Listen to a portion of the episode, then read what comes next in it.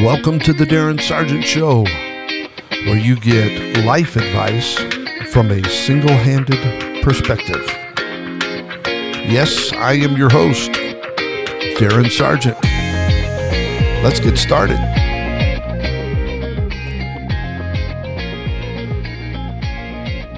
Well, I think we are all being somewhat tested during this time in our history.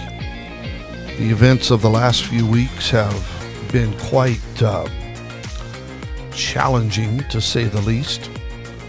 From the pandemic to some of the social unrest in our world right now, it's been a uh, it's been an interesting few months. One of the things that I believe is being tested during this time is our attitude. How we are looking at some of the challenges that are in front of us really determines how we are going to rise or fall in the middle of this all. Hey, that rhymed. Rise and fall in the middle of this all. I'm a poet, didn't even know it. Anyways, I want to take time today to introduce a, a subject that I think we're going to unpack throughout this week. I'm not going to try to do it all in one episode, but I do want to begin just talking about something that I think is the the most important single choice that you can make in your life. I want to say something before we get too deep into this. There is unlimited potential and power that resides in your mind. Your ability to achieve a life of staggering success or live a life of unspeakable squalor and disappointment depends on this single choice. This single choice will determine your joy. It, will determine your, your peace, the quality of your marriage, your professional success, It'll determine your happiness. It'll determine your well being of your family. It will even determine the destiny of your soul. This single choice will determine your stress factor. It will determine your ability to turn hate into love, rejection into accomplishment, and fear into triumph. This single choice is how you choose to react to what has been done to you in the past or what's being done to you right now. And this single choice that we're going to talk about today and throughout the rest of this week is called attitude. And I believe that your attitude determines your success in life. You, you know, the Bible is a roadmap for the mind, and it has a whole lot to say concerning what we allow ourselves to think.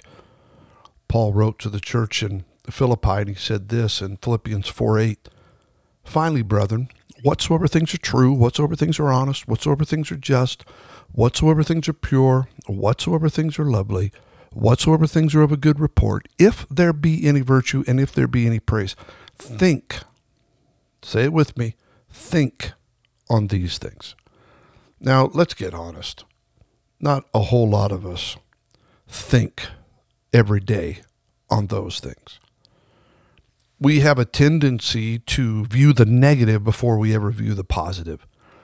We have a tendency to find all the negative posts and read those instead of the positive ones that people are putting out there. And there are positive ones. I hate to say it, even in the middle of all the, well, I don't hate to say it, I, am glad I can say it, but even in the middle of all this mess, there are people that are actually saying some good stuff. Now, this single choice called attitude, I'm going to give you today four statements that I believe are good definitions, if you will, or profiles. Let's call them profiles for what attitude is. Now, if you know me, you know that I live and breathe attitude. I've, I've given you a statement that I've said so often in some of my earlier podcast episodes. Your attitude determines your direction, and your direction is more important than speed we'll probably unpack that a little bit in the episodes coming this week. But we're going to talk about all week long in every episode that we put out today. This week, it's going to be about attitude, this single choice. So let me give you these four statements.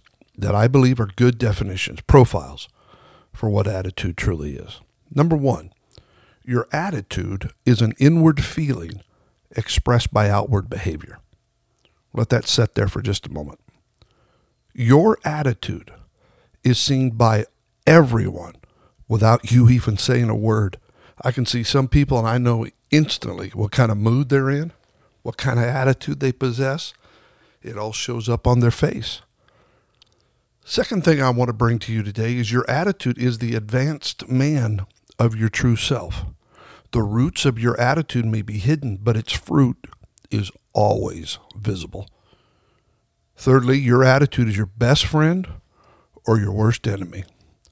Attitude will draw people to you or repel people from you.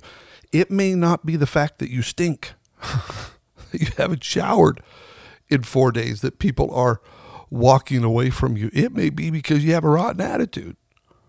Now, I don't mean to step on toes, but if you want to keep your shoes looking nice, maybe take them off for this episode, okay? And finally, your attitude determines the quality of your relationships. I want to say that again. Your attitude determines the quality of your relationships with your spouse, with your, your employer, with your friends, with your children, with, with, with God. The problem is so many times most of us choose to have bad attitudes and and, and some people are oh boy, I'm going to get myself in trouble today, but some people are very vocal about such attitudes. Well, you don't understand. This is just the way that I am. No, you can change that. Now, let me ask you when we're talking about attitude, does your face look like a reprint of the Book of Lamentations? is someone always raining on your parade? If you inherited Tesla, do you feel that someone would come along and outlaw electronic cars or whatever they call them? Electronic? No, not electronic. What do they call those? I don't even know. It's too early in the morning. Is the bird that's singing outside your window a buzzard? If so, you probably have an attitude problem. Attitudes do not have to be permanent. You have the ability to change your attitude. And this is why I'm dealing with this concept on this first day of this week, because I've learned something about attitude. This single choice has such incredibly important, um, it's an incredibly important, impacting feeling, position, makeup, whatever you want to call it. Now, let me let me give you seven Seven secrets of a good attitude. And we talked about the profiles of an attitude. Now, let me give you seven secrets of a good attitude. If you want to walk into this week with a good attitude, number one, we've already been talking about it, your attitude is a choice. Choose to say, you know what, today's a good day. Wake up with a good attitude. Some people wake up on the wrong side of the bed. What, what type of attitude did you choose this morning? Was it Good morning, Lord? Or did you say, Good Lord, it's morning? Your attitude is a choice. Here's another secret of a good attitude the past is past, it's not the present. Paul, the apostle, said, Forgetting those things that are behind me. Have you had great success? Forget about it. Have you had failed? Have you failed every week, every day? Forget about it. Stop looking at where you've been. Start looking at where you can be. Don't park by yesterday's accomplishments or failures. Move on. Here's another secret of a good attitude. We all have those things in our life that I called spilt milk items, things that you cannot change. Some spend all their energy and all their efforts trying to fix things that are inevitable situations of life. Some things you cannot change. I cannot change the fact that I only have one hand. Now, uh, I, I could get be a prosthetic, and some of you know my story and some of the things that's happened with that in the past, but you cannot change some things. You cannot change the death of a loved one. You cannot change the fact that one day that individual walked off and left you. You cannot change the foolish choices that maybe someone in your family, maybe they, they married a loser. Maybe maybe that child of yours did something foolish and they made a decision or or they went there or they moved here or they did such and such. When you fight those inevitable things, those things you cannot change, you run the risk of becoming bitter and resentful. You get ulcers, you become twisted, negative, hateful. Some have surrendered to despair because of their past or the unchangeable situations of life. You need to stop that.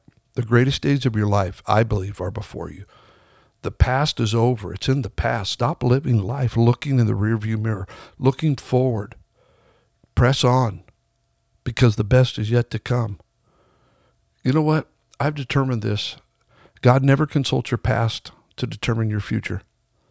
Consider Moses, the lawgiver, the liberator of Israel. Moses, to whom God chose to give the Ten Commandments for the Jewish people. Moses, who wrote the first five books of the Bible. Moses, whose name is known all over the face of the earth 4,000 years after he died. Remember that this same Moses was a murderer. He was listed in Egypt as public enemy number one. Picture was posted in the post office. He was a fugitive from justice he fled to the backside of the wilderness. He lived for 40 years as a shepherd, herding sheep in the blistering sun.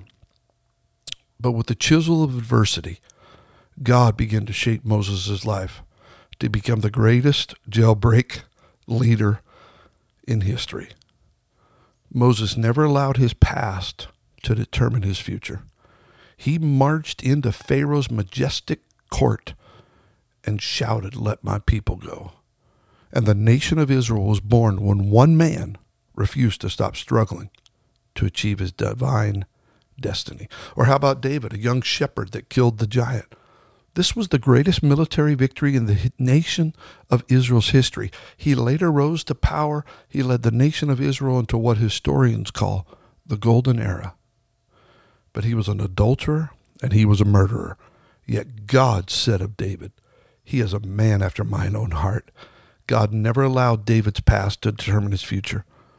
Some of you that are listening to this podcast today, you are paralyzed by your past. There's a dark chapter somewhere back there that leaves you captivated by shame and, and keeps you from moving forward. If God used Moses and David, he can use you. Get this in your brain. The past is over. Let me teach you a phrase that is extremely therapeutic get over it. Have you ever been hurt? Get over it. Have you ever been criticized? Get over it. Join the club, by the way. Have you ever been betrayed? Get over it. Have you ever failed? Get over it. It would be impossible to estimate the number of jobs lost, the marriages ruined, the sales not made, the churches destroyed by whiny, thumb sucking, pity party people who have no grit, focus, or attitude or fortitude. First Thessalonians 5:18 says in everything give thanks. In pain give thanks. In reversal give thanks. In heartache give thanks. In dungeons of despair or in diadems of delight give thanks. In poverty give thanks. I could go on and on. I just want to tell someone today god is greater than the criticism you are facing he is greater than the giants you're wrestling with right now. He is greater than the mountains you are climbing. He is greater than the burdens you are carrying. If you look at the Bible record of men and women who chose to focus on the silver lining and not the back black clouds, these men and women, they didn't curse the darkness. You know what they did? They lit a candle and the darkness vanished. They chose their attitude. This single choice determines your success in life. I love the story of Joshua and Caleb when they come back from the promised land and rise up when everyone's being negative and everyone's talking down and everyone's saying it's not it's not possible. Joshua and Caleb rise up and said, "We are well able to overcome." Their peers all around them saying, "Well, yeah, it's a land that floweth with milk and honey, but in the Hebrew language, the word but cancels out everything that is said prior to it in a sentence structure. The but sorry, the butt of these 10 men canceled canceled out the promises of God and made the Israelites captives of their fear. God judged them for that. Everyone 20 years and older, they died in the wilderness. What are you canceling out by saying the word but? Well, I know it's God's will for my life, but stop saying I could, but start saying today I will. Stop hiding from success because you're afraid you will fail. Failure is necessary for strength. Stop fearing risk. Have faith in God and march forward and reach for everything that God has in, in, in front of you. Everything, hear me, everything in life involves risk. To laugh is to risk appearing the fool. To weep is to risk appearing sentimental. To reach out for another is to risk involvement. To expose feelings is to risk exposing your true self. To place your ideas and your dreams before a crowd is to risk their rejection. To love is to risk not being loved in return. To live is to risk dying. To hope is to risk despair.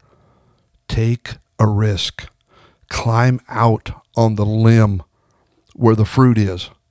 Stop living life hugging the tree trunk and whining because other people got there first and got the fruit. Reach for the prize. Stand in the winner's circle. Your attitude is a choice. So this week we're going to unpack this a little bit more.